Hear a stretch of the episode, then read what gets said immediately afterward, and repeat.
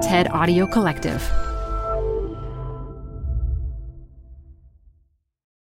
This episode is brought to you by Progressive Insurance. What if comparing car insurance rates was as easy as putting on your favorite podcast? With Progressive, it is. Just visit the Progressive website to quote with all the coverages you want. You'll see Progressive's direct rate, then their tool will provide options from other companies so you can compare. All you need to do is choose the rate and coverage you like. Quote today at progressive.com to join the over 28 million drivers who trust Progressive. Progressive Casualty Insurance Company and Affiliates. Comparison rates not available in all states or situations. Prices vary based on how you buy. Welcome to the Canva guided meditation for stress at work. Impending deadline? Generate Canva presentations in seconds. So fast. Brainstorm got too big? Summarize with AI in a click. Writer's block? Release with Canva Magic Write. Magical. Stress less and save time at canva.com. Designed for work. Hello, everyone. We hope you're enjoying this new season of After Hours so far. We're taking a short break this week because we want to play you an episode of another show in the TED Audio Collective Rethinking with Adam Grant. You might already know Adam from his TED Talks, books, and TED Podcast Work Life. But this is a new podcast where he sits down every week with all kinds of different people to figure out what makes them tick and what we can learn from them about creativity, leadership, and the way our minds work. We thought you would particularly enjoy this episode with Mark Cuban. Other guests of Adam this season include author Celeste Ng, actor and producer Reese Witherspoon, neuroscientist Chantel Prat, and Nobel laureate Saul Perlmutter. You can find the show by searching Rethinking with Adam Grant wherever you're listening to this. Hey everyone, it's Adam Grant. Welcome back to Rethinking, my podcast on the science of what makes us tick. I'm an organizational psychologist, and I'm taking you inside the minds of fascinating people to explore how they think and what we should all rethink. My guest today is Mark Cuban, the outspoken serial entrepreneur, Shark Tank investor, and owner of the NBA's Dallas Mavericks. Mark's latest venture, Cost Plus Drugs, has made hundreds of prescriptions more affordable. We have a rollicking conversation about what it takes to disrupt an industry and when to bet on a person and an idea. We also discuss some basketball rules that I think are long overdue for change and why it's terrible advice to follow your passion.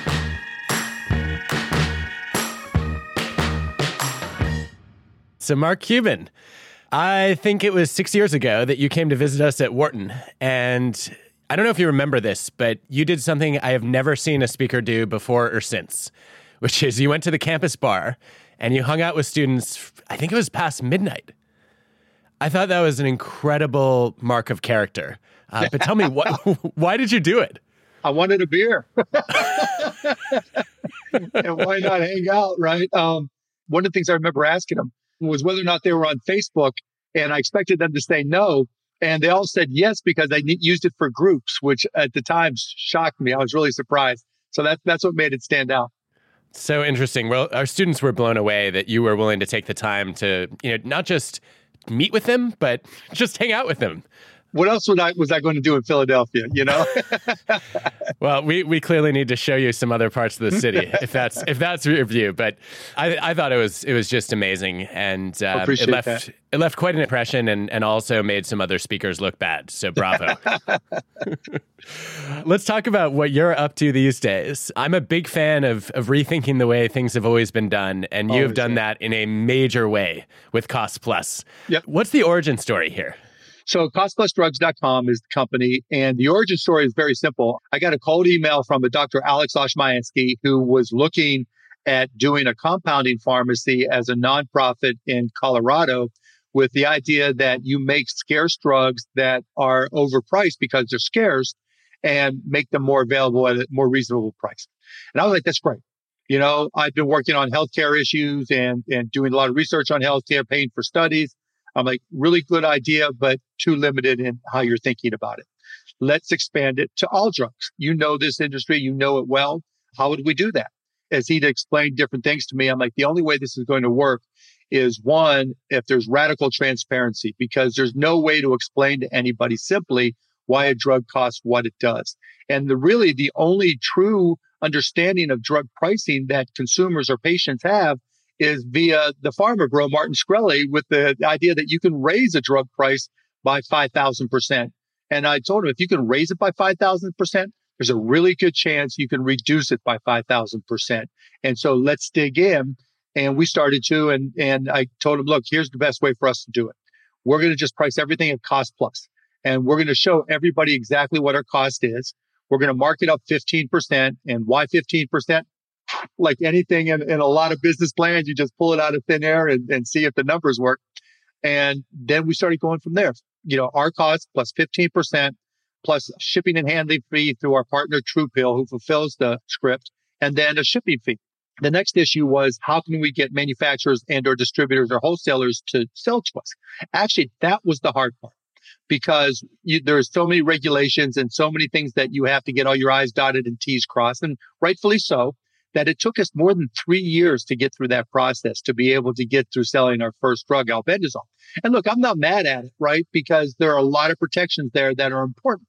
And initially, I was not going to put my name on it. It was just going to be cost plus drugs, but I put my name on it because it showed those manufacturers and distributors that I was committed financially and that there was a level of trust that because I was putting my name on it.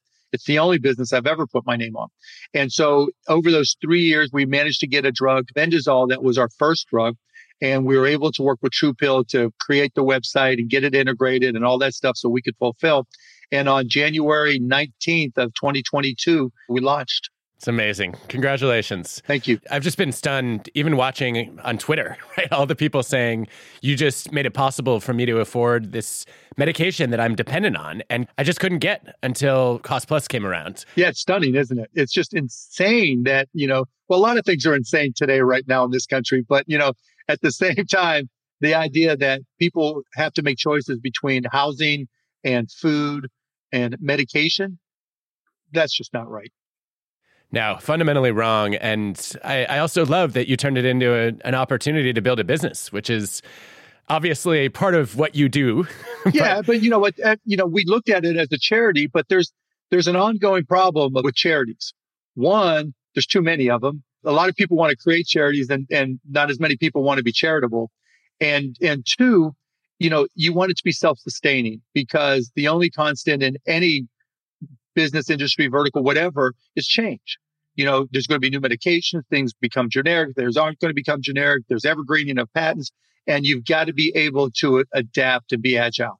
And so we didn't think that could work as a charity, and we certainly did not want to be dependent on contributions well, I have to say, I was a little surprised to see you taking this on. One, because watching Shark Tank, you're always a little skeptical of anything in the healthcare industry. No, just supplements. um, very, very cynical and skeptical of healthcare claims by supplements that have no research or science behind them. So here, here the data were already there. So yeah. that's that's easy. But also, this is just it's pretty far outside your your normal expertise. How did you decide that this was an idea worth pursuing? Because I think you get as many pitches as anyone on earth. Yeah, no kidding. All day, every day. Probably around 2017, when there was a lot of discussion by the administration then about getting rid of the Affordable Care Act. I talked to somebody that worked in and around the White House, and I said, "Well, what are they going to replace it with?" And they said they had no idea. And so I was like, well, that's not good. And so I think, you know what, you know, I'm, i was always curious about healthcare. Let's start digging in. And so I started funding multiple studies and looking to create alternatives to the Affordable Care Act and really spend a fair amount of money just learning the, the healthcare industry. You know, I, I funded a study. I'll give you one example. I asked a simple question. I said, in Toronto and in Manhattan, the price, the, the annual wages of a doctor and hourly wages of nurses are about the same between Toronto and Manhattan. The cost of a band aid is about the same. Why is there such a discrepancy in the cost of healthcare in those two cities? And if you look at the procedures from a hospital in Toronto, many of them are less than Medicare prices in New York. How is that possible?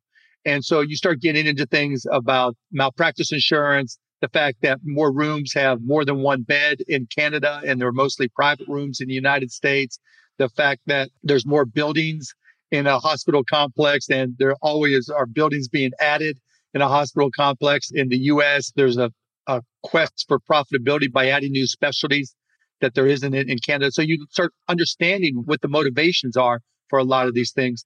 And that really got me in tune to it. And then when Dr. Oshmyansky came along, it was the perfect timing for it. Wow. Well, the model, when I first heard about it, I thought, oh, this is what the construction industry does. This is how I've, I've watched builders work over the years. And it makes so much sense, both in terms of cutting out the middleman and also introducing transparency. There's a part of me that wonders, well, how do I know the builder isn't getting screwed and that their costs aren't too high? How did you navigate that? I still haven't. you know, we're trying to make it up with volume. And and that's the thing, right? I knew I was going to have to eat a lot of capital, right, to, to make this work. And I was willing to do that because of the goal we have. But at the same time, you know, as much as I hate projections and know they're always going to be wrong, we did our projections and we knew that we had to hit certain thresholds in order to overcome our costs. And that's what we've been able to do. Where we're at now is where we expected to be two years in. And we continue to accelerate in terms of volume and gross margin dollars. And hopefully we'll get to the point, not just where we're profitable, but we can take those profit dollars and reinvest them. So, right now, it seems like you have something of a first mover advantage. You're not in a world, though, where it's easy to build a moat. Right. You're not in a situation where you're going to get network effects necessarily. And so it seems like it's pretty easy for anybody who's interested in this problem to say, wait a minute, why don't I go to 10% or 9%? Yeah. What, what happens then? So there's a couple of things. One, there are network effects, right? And that's one of the beautiful things about this in terms of the cost. And what the network effects are, let's just say you have a particular disease and one of your medications is on our formulary and we reduce the cost from $100 to $10, which is not out of the ordinary for us. You know, people who have a specific disease tend to go on group forums and chat rooms and Facebook groups and support groups and talk to each other. And so what ends up happening, we can see it in our data because you see the orders start to accelerate. So there's very much a network effect that leads to trust. And trust is a very important component for patients, right? Because you don't know what you're getting and you really very much have to trust your supplier. So while we can't build a technological moat, if you will, or even a scale moat, and it's quite possible that someone can come in and, and copy us and cut their costs and undercut us. It's still, there's that trust factor that's very important because you know, if someone comes in and saves you money on something, dramatic money that really changed your life, you're probably going to go back to them first, even if a competitor emerges. So, in that sense, it, it sounds like your competitive advantage is actually your brand loyalty. Yeah, trust is critical in this. People are betting their lives on us. When I think about that, I, I, think about some research showing that sometimes the very organizations that advertise integrity are the ones that then are most likely to be accused of hypocrisy. Yeah, right. like you, you wave a flag saying, hey, we're here to Look care, me, yeah, and yeah. everybody holds you to a higher standard. How are you thinking about that problem? We're not going to advertise. Seriously, I mean, that network effect is considerable. I can't understate it enough. You know, I'll use this as an example, and we're not there yet. We're working on it, but we're not there yet. Let's say we had an insulin. The one thing, if you go through our mentions on Twitter or, or any social media, insulin, insulin, insulin, and we're working on it. I can't make any promises, but the minute we do that, we've solved a significant problem. Now, and think about what happens. That whole community now wants to work with us. And so that's that's the trust factor. That's the ongoing connectivity that we have. Yeah, that makes sense. This not spending a dime on marketing, I love it. I have a fundamental allergic reaction to the idea that a pharma company should be pushing drugs on people. That being said, there is a little wrinkle here that I discovered a few years ago. I was giving a keynote to a pharma company, and in the Q&A it came out that they had been an early mover in mail order pharmacy. Uh-huh. And they said, "Look, we have this big challenge which is our internal data suggests that in mail order because we're able to truly specialize, our error rate is about 20 times lower than traditional pharma, and we're not allowed to advertise that because of regulations." And that seems wrong. seems like you should be able to share information that helps people make decisions. Yes and no, right? Because you can reverse engineer drugs that or information that is small scale and be able to determine an individual or get it down to a group of individuals that may help you personally identify. And that's the risk. So if you happen to be, you know, someone who has a disease that there are only 100 people in the country and there's a special drug for it And yes, it's going to be expensive. Most likely it's not even available through mail order, but if it happens to be, right, they're going to be able to tell who you are. You know, here's our deliveries by zip code. And here, there's so many ways to work backwards to that. That's where the risk factor is. Now, there's always that trade off between accomplishment and being able to get the word out so that more people benefit versus protecting privacy. And I'm a Scott McNealy advocate where he says, don't worry about your privacy. You have none. But, you know, at the same time, it is important to a lot of people. So I understand the law. This also speaks to the psychology of social proof a little bit that very few of us are experts on even the medication we take. And Correct. so there's a lot of uncertainty, and we know under uncertainty, people follow the lead of similar others. So I'm going to look to the people in my community who are also taking this and asking, okay, what are you doing? Well, this costs less. It's the exact same drug. It goes by a different name because it's the generic. But why would you not do that? It seems like a no brainer. Yeah, without question. And look, you know, you also have the doctor in the mix.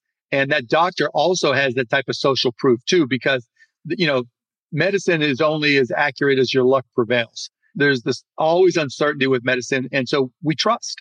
We trust the people in similar circumstances. We trust our doctors. We trust sometimes what we read. And so when you aggregate all that together, that social proof, to your point, is critically important. I remember as a kid watching the old Hair Club for Men ads, yeah. which I never realized was going to apply to me. But I know I'm getting there fast. You're still way ahead of me.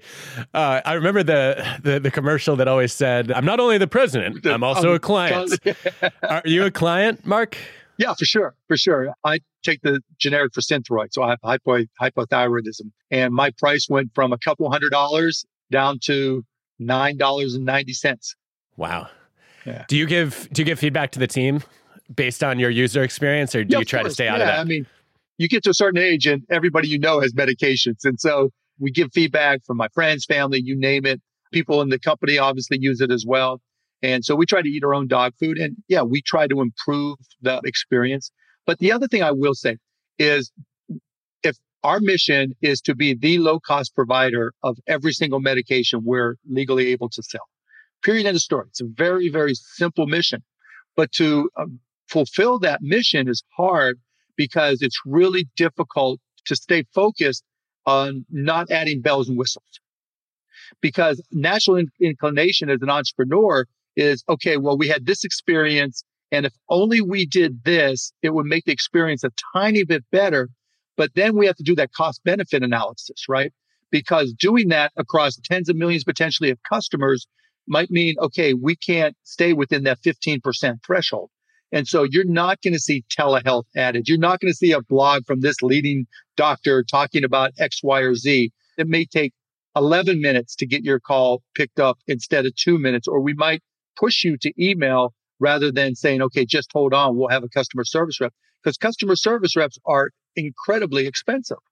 And when you're doing them across millions of customers, it adds up very quickly. And so there are these trade offs that we have to make. So when you ask about, okay, getting feedback from our employees and friends and whoever, yes, absolutely. And we're trying to use technology and chatbots and trying to understand what works. But, you know, it's like when you go to the dollar store, you know, you're going to the dollar store and you're not expecting to be handed a glass of wine. And we're not handing anybody a glass of wine. We're effectively the well run dollar store for medications. And that's that's who we are. If you need to pick something up tomorrow or you have a concierge doctor and you're expecting them to deliver it tomorrow or the same day, that's not us. If you are concerned about, you know, choosing between food or you just want to save, you know, $9 on your 30 pills every month, or if you order 90 days worth, you can save, you know, $40 instead of 27. We're here for you. That's the problem we solve. And it's a valid problem that needs solving. And that's why we're willing to say you're not going to get those bells and whistles. You're going to get the lowest price possible. And now I understand why you said you're eating your own dog food instead of drinking your own champagne. yes, exactly. Low cost dog food. Yeah, it almost sounds like you're the the Southwest Airlines of, of pharmacy. Great analogy. Great analogy. Yep. I'm not going to get to choose my seat. There's no first class. It's and the we best might deal. not even give you peanuts. That's okay. I was I wasn't coming for for the food. For the peanuts, exactly. You know, it's interesting to me. Obviously, this is majorly disruptive to pharma, but it also seems like a model that could disrupt a lot of other industries. To say, what if Wall Street expected companies to indicate exactly what their costs were, say, okay, here's the margin we're going to make, and we're going to manage to that margin as opposed to managing to the market? Yeah, particularly as trust becomes a greater issue within an industry. Having that radical transparency, and healthcare is the obvious example because nobody understands how prices are set for anything, whether it's the government or patients for that matter. But wherever pricing is opaque, you have an opportunity to pick up customers and start a business around transparency. I, I, imagine that transparency is also useful internally because I know as an employee, there's a tremendous amount of ambiguity about why our salary is set at a particular level, yeah. um, how our budget's determined. Whereas you have a target that everybody can understand. And it seems like it actually takes a lot of work off the C suite's hands to say, we don't have to explain every decision we're making. You actually already you, know you the logic numbers, behind it. Right. But the reality is, yeah, their transparency is a competitive advantage in the right industry. And it is a way to improve productivity when people fully understand. And again, the underpinning of the need for transparency is trust. And as organizations recognize they have to create trust from their employees, because, you know, and I had this discussion with a group talking, recent college graduates. I'm like, look, when I graduated from college, people talked about careers. Now nobody talks about careers. Now you're a free agent. It's like in the NBA, you have a one year deal all right, you're immediately a free agent. You know, two year deal, whatever, you know when you're going to be a free agent. And with employees today, particularly Gen Z employees, they come in knowing they're a free agent. And just like my attitude has always been for all of my companies, we have to re earn our customers' business every single day. Well, the same applies to employees. You have to re earn your employees' commitment every single day as well. And that transparency certainly is a tool to engender trust. Just to double click on this free agency point for a second. You made what I thought was one of the most profound statements of COVID, and I'm gonna I'm gonna butcher your words, but you can give them back to me correct. You said something to the effect of the way you treat people now during crisis is going to have implications for recruiting and retention five, ten years down the road. Yep. Yeah, no question. What I said effectively was the way you treat your employees during a crisis will define your brand to your customers and future employees forevermore. And that is the absolute truth, right? There used to be a saying, if you do something well for a customer, they'll tell one person. If you screw something up, they'll tell 20 people. Well, now that 20 people is now 2,000, 20,000, you know, it could be a thousand hardcore followers or it could be 2 million people, depending on how viral it becomes. It reminds me of what I think is the most rigorous study of its kind of companies that were facing financial pressures. Some of them downsize, others choose pay cuts or you know different kinds of restructurings, but really take care of their people. And it turns out the researchers even call downsizings dumb and dumber yeah. uh, because the companies that chose to downsize, they let go of people they didn't realize were indispensable. They also ended up just creating a ton of survivor guilt and anxiety. And then the superstars saw the writing on the wall and left. And the rest of the employees basically said, I'm going to do whatever I have to to protect my job. I'm not going to innovate and try to get us out of crisis. When your entire focus is only your earnings per share or the cash in the bank and you're that short term focused, you will fail. At some point, it will backfire on you. Now, you still may make money, but your stress levels as the CEO or entrepreneur or C suite are going to skyrocket so high that that equation or that equilibrium you're trying to find between mental, physical, and financial health will fail miserably.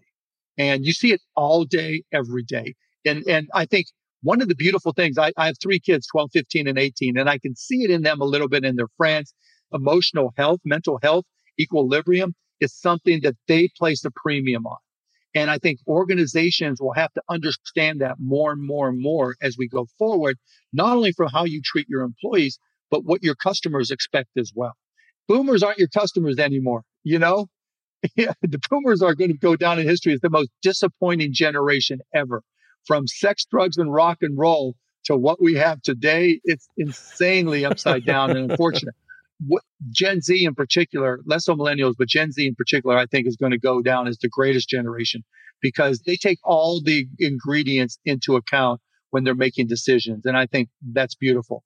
And it's very analogous to when I was getting started and technology was just happening or or the internet was just happening. You had to accommodate the expectations of digital generations even if, you know, their parents were technological dinosaurs. You just knew where things were going. And it's the same now with that fiscal, financial, and personal health balance, right? Because either you accommodate it for your employees and your customers, or they'll find somebody who does. That is such a refreshing dose of generational optimism. I, I think you can mark that up 30% on Cost Plus. I'll only take 15. it's obvious to you in your experience. It's clear to me in the evidence, right, that how we treat people in the short run has massive long term implications.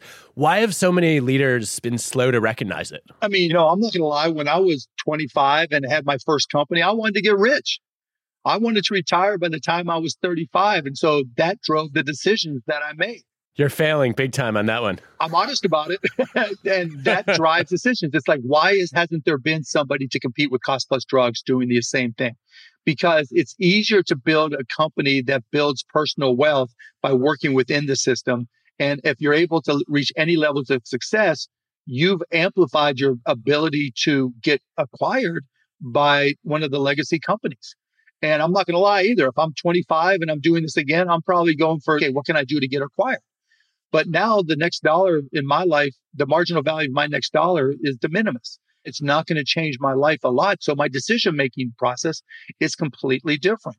And so if you look at hospitals, to go back to that, you know, that CEO gets paid and those stock options improve in value by the more revenue you create. And while you have an interest in having great outcomes for your patients, that outcome versus cost decision may be completely different because there's this non virtuous circle of insurers and providers or payers and providers that benefit from higher revenues, right? I understand why it happens and everybody will make their own decision. But I think versus the Alex Keaton generation, the yuppie generation, right? And the go to Wall Street generation versus today's generation where people are more cognizant. And if a company doesn't have a social mission, it's going to be harder to retain your customers. Mark, I'm curious if your goal is still to retire, you're definitely failing on that one. Retire in the sense that I get to make my own decisions. Now I get to make my own decisions. People kiss my ass and work to my schedule. I'm not retired because I'm too competitive. I like the stuff. It's my sport, if you will. But I get to call the shots in terms of my calendar, and that's what's important. Or my kids get to call those shots. That's that's exactly what I was wondering about is is what motivates you because you you have total control over how you spend your time. When you look at an idea like cost plus, it comes with huge opportunity cost. And so how do you decide, okay, it's one thing to invest in it. It's another thing to say I want to put my time and energy behind it. Yeah, I get to fuck things up. you know, that's the upside. At least every entrepreneur the back of their mind says, I want to be that entrepreneur that disrupts an industry and changes the game what's better than that? And can you make money at it? Now, in my case, I'll just reinvest it. I don't need to put it in my pocket. I think of you as a capitalist with a heart. Is that a fair description? People don't fully understand the definition, I don't think they do, of capitalism. Capitalism isn't just about trying to make as much money as you can. Capitalism is the opportunity to get the outcomes that you want that give you personal reward. And it could be making as much money as possible having the greatest amount of impact in one way or another and losing as much money as possible. You have that opportunity. It's just you get to make that choice. And to me, that's what makes capitalism the best system. But, you know, like we discussed earlier, sometimes people get caught up on the money and I understand why. So I want to get your take on on the more extreme reactions to that on both sides. So one sure. is as soon as Cost Plus came out, I found myself with some pharma CEOs and I said, "Hey, like what are you doing? Are you going to compete or what?" And one of the most common responses was, listen, like we get it, but we're in a different business, which is we're trying to have bigger margins because R&D is super expensive. And we need to be able to reinvest that to develop life-saving medications. We were able to come up with COVID vaccines, then we could give them away for free or at cost to the developing world. And so why are we getting demonized when we're actually reinvesting that too? What would you say to those CEOs? So we're their best friend because the the obfuscation comes not from the manufacturers of the drugs for the most part. It comes from pharmacy benefit managers and the payers that own those pharmacy benefit managers. And when I say payers, it typically refers to insurance companies, right? And then they own pharmacy benefit managers. They own retail pharmacies, but we're the manufacturer's best friend because what happens is there are so many games played with pricing so that the payers and the PBMs can maximize their margins that the manufacturers are sometimes just a pawn in that game. So now we're starting to, you know, negotiate our deals with brand name manufacturers, not just generics. And as we add them, their patients are going to be able to see that they weren't the bad guy. There's the insulin manufacturers that publish all the data that said their pricing has actually gone down, even though the price to patients has gone up. That's part of the problem that we solve. Because of that transparency, that will shed light on the distortions and who the people are that create those distortions. And part two to that is if we're able to scale to enough patients that we supply, then if we're paying even marginally higher than what the manufacturers charge the PBMs, right? It's still going to be cheaper for patients, which means there's going to be more volume for the manufacturers. And because we're paying a tiny bit more because we don't have that scale, of the insurance PBM verticals, we're making the manufacturers more money. I guess the other side of that, the socialist pushback. Mm-hmm. I hear a lot of people saying, yeah, but shouldn't medicine be free? Look, nothing is free, right? It just depends on what the product is. Are you selling ads around it? Who's paying for it? What are the taxes? Where's the efficiency to make it better? I'm not anti government getting involved in the programs. I'm anti lack of efficiency. Whoever's able to do the job best is going to give the best results for patients. There's certainly an argument to be made that if the government can manufacture certain drugs, uh, generics, let's say, cheaper, more power to them. And to distribute for free because it saves them money on the Medicare formularies, great. That's a smart business move by the government. Now, the problem is we have this duopoly that runs our government that's more interested in retaining power than choosing the right people to run an organization like that. You're growing a business and you can't afford to slow down. If anything, you could probably use a few more hours in the day. That's why the most successful growing businesses are working together in Slack. Slack is where work happens, with all your people, data, and information in one AI powered place. Start a call instantly in huddles and ditch cumbersome calendar invites. Or build an automation with Workflow Builder to take routine tasks off your plate, no coding required. Grow your business in Slack. Visit slack.com to get started. I want to come back to the free agency point you made earlier. Um, I've started to wonder if we're going to see in the next decade or two, at some level, the whole concept of a job blown up. And people say, no, you know what? I'd, I'd actually rather just organize my life as a series of projects. Why am I selling my soul to one company when I could rent my You're skills to the to highest the bidder, the highest mission? You know, the future of work is an arbitrage in your time. I've been saying that for years, you know, where it's effectively how much can I get paid per hour, per job, whatever it may be? And then how can I effectively use that money to and arbitrage that money to get people to do things for me that costs less so I have the most time, fungible time available to myself. That's effectively what we try to do in our lives anyways. You know, how what's going to be the sweet spot for my earnings that I need in order to be able to free myself up to do the things I love to do so that I get fulfillment in my life. It's an equation at some some level, right? It, it's an arbitrage on your earnings versus your time. Maybe part of it is okay, so I want some consistency. I want to reduce my risk so I don't have uncertainty in my earnings. Some people want annuity in their earnings. Some people are willing to take the risk to, to value their time more. That's the arbitrage. If that's the model, should it be limited to individuals or should it be done at the group level? So I think about NBA super teams. My favorite thing in my career, right, is having a super team around me.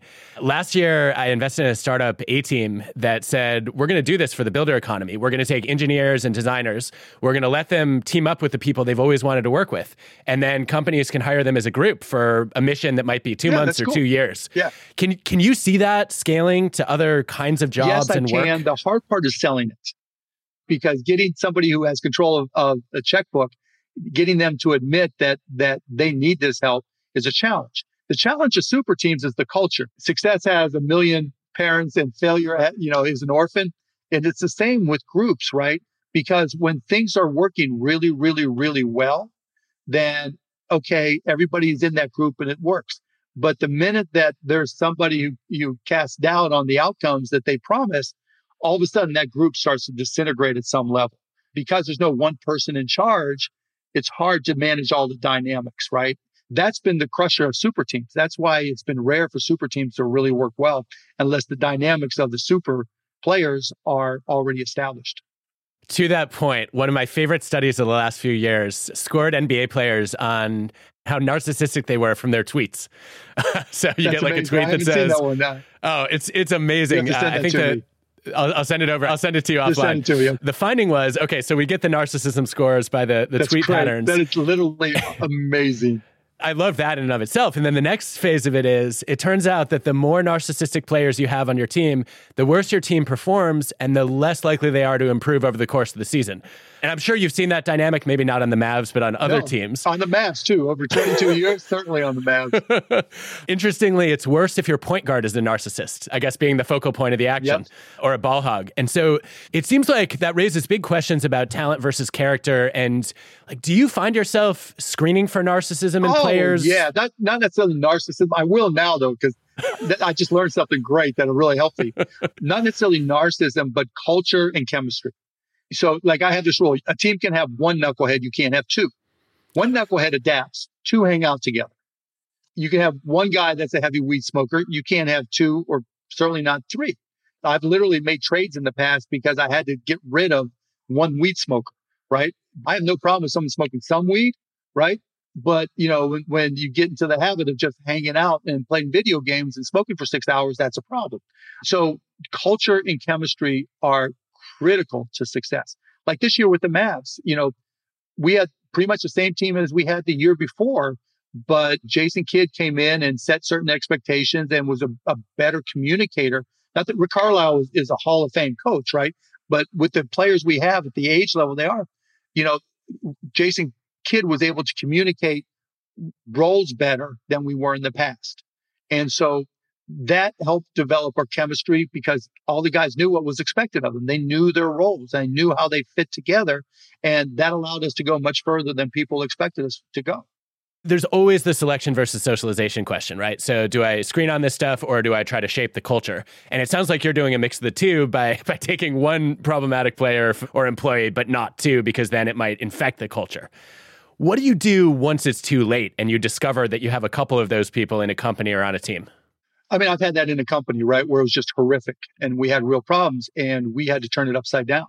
You know, we had to bring in a new CEO who may not have had the experience on the business side that we otherwise would have gone for, but had the most amazing experience I've ever seen on the culture and employee support and employee training and enhancement. She was the best at putting them in a position to succeed of anybody I've seen. Right. And we had to make that change. And it was just painful and horrific, but it had to be done. More often than not, it, it raises its head and tells you.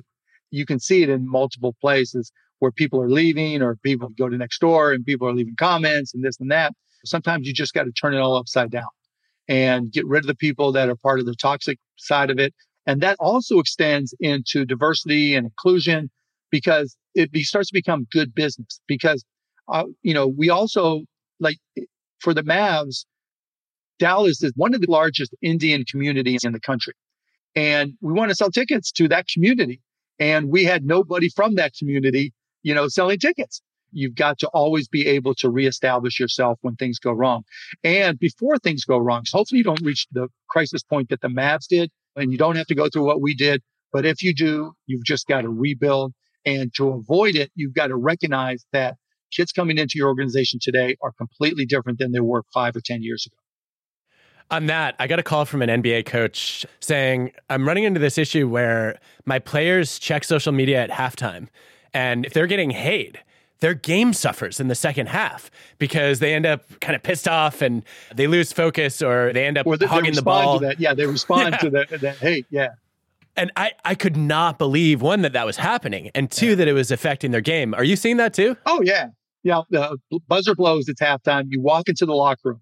What happens is the players go to their lockers, and while they're doing that, the coaches are huddling to try to figure out what adjustments are made because you only have 15 minutes, and so the coaches have to decide what's going to change.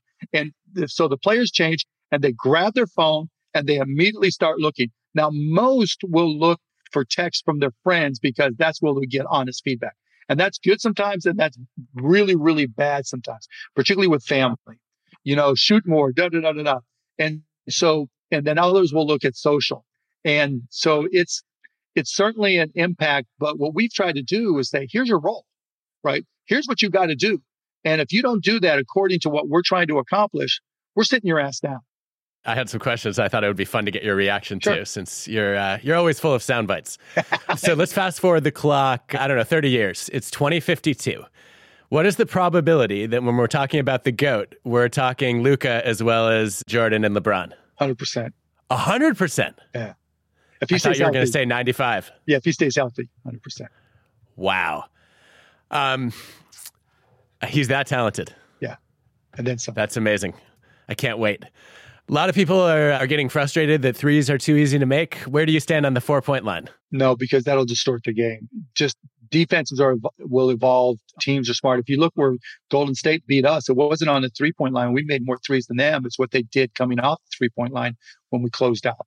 And so being able to adapt to that is something we'll have to do. Uh, the reason the Warriors won wasn't because they necessarily were the most talented team, but they were the best at executing their game plan. That's how they beat us. In the playoffs, every game is its own series because you make adjustments throughout the game.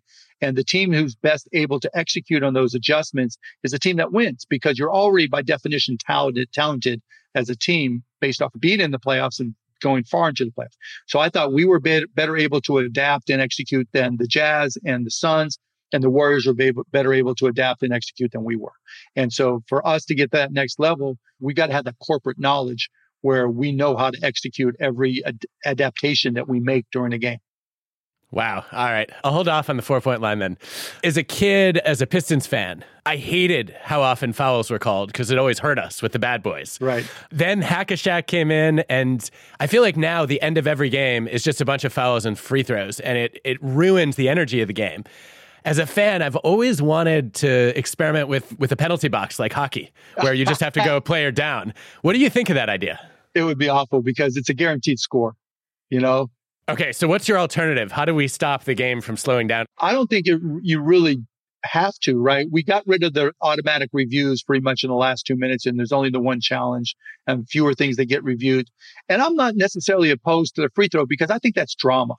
When that ball is in the air and the score is tied and there's less than a minute to go or less than two minutes to go, right? Everybody's holding their breath. That's drama that I, that as a basketball purist and junkie, I love. You know, better, more efficiency in how we program.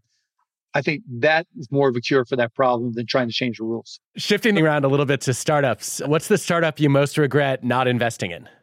Probably Uber, just because I had first crack at that and I wanted them to work with the taxi cab commissions and let them know so that it wouldn't be so expensive and they wouldn't be under an onslaught all the time. Um, Which was right in retrospect. yeah, and I wanted them to spend more money on marketing, but more diligently. And then Silicon Valley came in, and as it was back then, they wanted to subsidize everything. And Uber still needs to be subsidized in a lot of respects. I'm never a fan of spending or investing hundreds of millions of dollars to do tens of millions of dollars in business. And that's what I told them. Makes sense. Who's your favorite shark to partner with? Probably Barbara Corcoran. Our skill sets complement each other, very pragmatic, entrepreneurial. I don't really spend a lot of time with the person to make that part of my equation, if you will. Barbara's all about the person. She is so good at that. It's incredible. Yeah, that that definitely I can see it. Is there a worse piece of career advice you've gotten? Follow your passions. You don't agree with it. No, not at all. Follow your effort. No one quits anything they're good at. If I followed my passions, I'd be still trying to play professional basketball. what is the biggest mistake that you see startup founders making their pitches?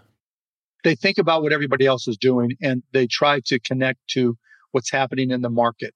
If someone's pitching to me, I don't care what so and so is investing somewhere else. I don't care on the valuation of some other company that you think is a comp because I'm not investing in them. You only survive with cash flow. I don't want to hear about your revenues, right? Because revenues don't matter. I want to hear about your gross margin dollars, your available gross margin dollars to pay your bills, and your cash flow. Everything Makes else so is sense. nonsense. Just nonsense. I watch Shark Tank pretty religiously. Thank One, you. because it's an amazing show, and Thanks. two, I find clips to show in class, which are always fun. And there's something you do that I've never been able to make sense of, which is your exploding offer. I Yeah, know. 24 second clock. Yeah, like what is that just for drama? Yes. Because I, I I know how much you care about entrepreneurs and how much you want to invest in good ideas and, and give them a chance. I'm like, this just is it doesn't yeah, compute. No, yeah, no, because one, it's still competitive with the other sharks, minimally, right? Not very much, but minimally. And two, it's television. it is television. The other sharks, and they always cut this out.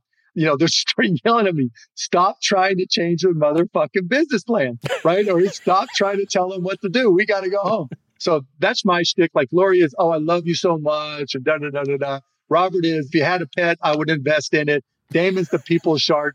Kevin is, I'm going to take it out behind the bar and shoot it. And they're ripping them for some reason or way. Barbara is, it's just not for me. So we all have our shtick. And I always try to give some words of wisdom that, that help the entrepreneur. I'll give you some secrets here. One, the time of day matters. So if you pitch us right after lunch, that is the worst slot ever because we're comatose. Or if you get the last pitch of the day, sometimes there's a little known secret that the water that we have in front of us isn't water. and so that that impacts it sometimes. Well, I love that we started with you drinking with our students Yep. and we're ending with you drinking with a bunch of founders. Why not, right? That's when everybody tells the truth. Mark, thank you. This is this has been incredibly fascinating and also unusually fun. My favorite insight from this conversation is follow your effort, not your passion. A few years ago, we did a work life episode on the perils of following your career passion, and Mark just added a new twist to it.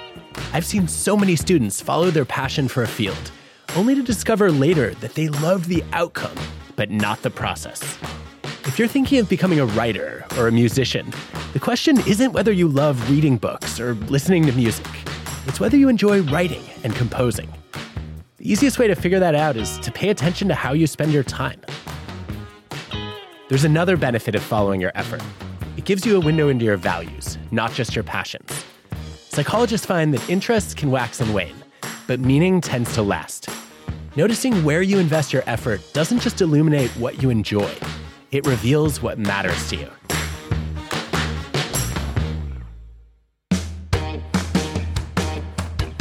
Rethinking is hosted by me, Adam Grant, and produced by Ted with Cosmic Standard. Our team includes Colin Helms, Eliza Smith, Jacob Winnick, Michelle Quint, Sammy Case, and Anna Phelan. This episode was produced and mixed by Cosmic Standard. Our fact checker is Paul Durbin. Original music by Hansdale Hsu and Allison Leyton-Brown. So if you're a startup entrepreneur out there, how are you going to make me money? What you sound like Kevin there. Yeah, I know. I, I- and I regretted it instantly. Support for the show comes from Brooks Running. I'm so excited because I have been a runner, gosh, my entire adult life. And for as long as I can remember, I have run with Brooks running shoes. Now I'm running with a pair of Ghost 16s from Brooks. Incredibly lightweight shoes that have really soft cushioning. It feels just right when I'm hitting my running trail that's just out behind my house. You now can take your daily run in the better than ever Ghost 16. You can visit brooksrunning.com to learn more.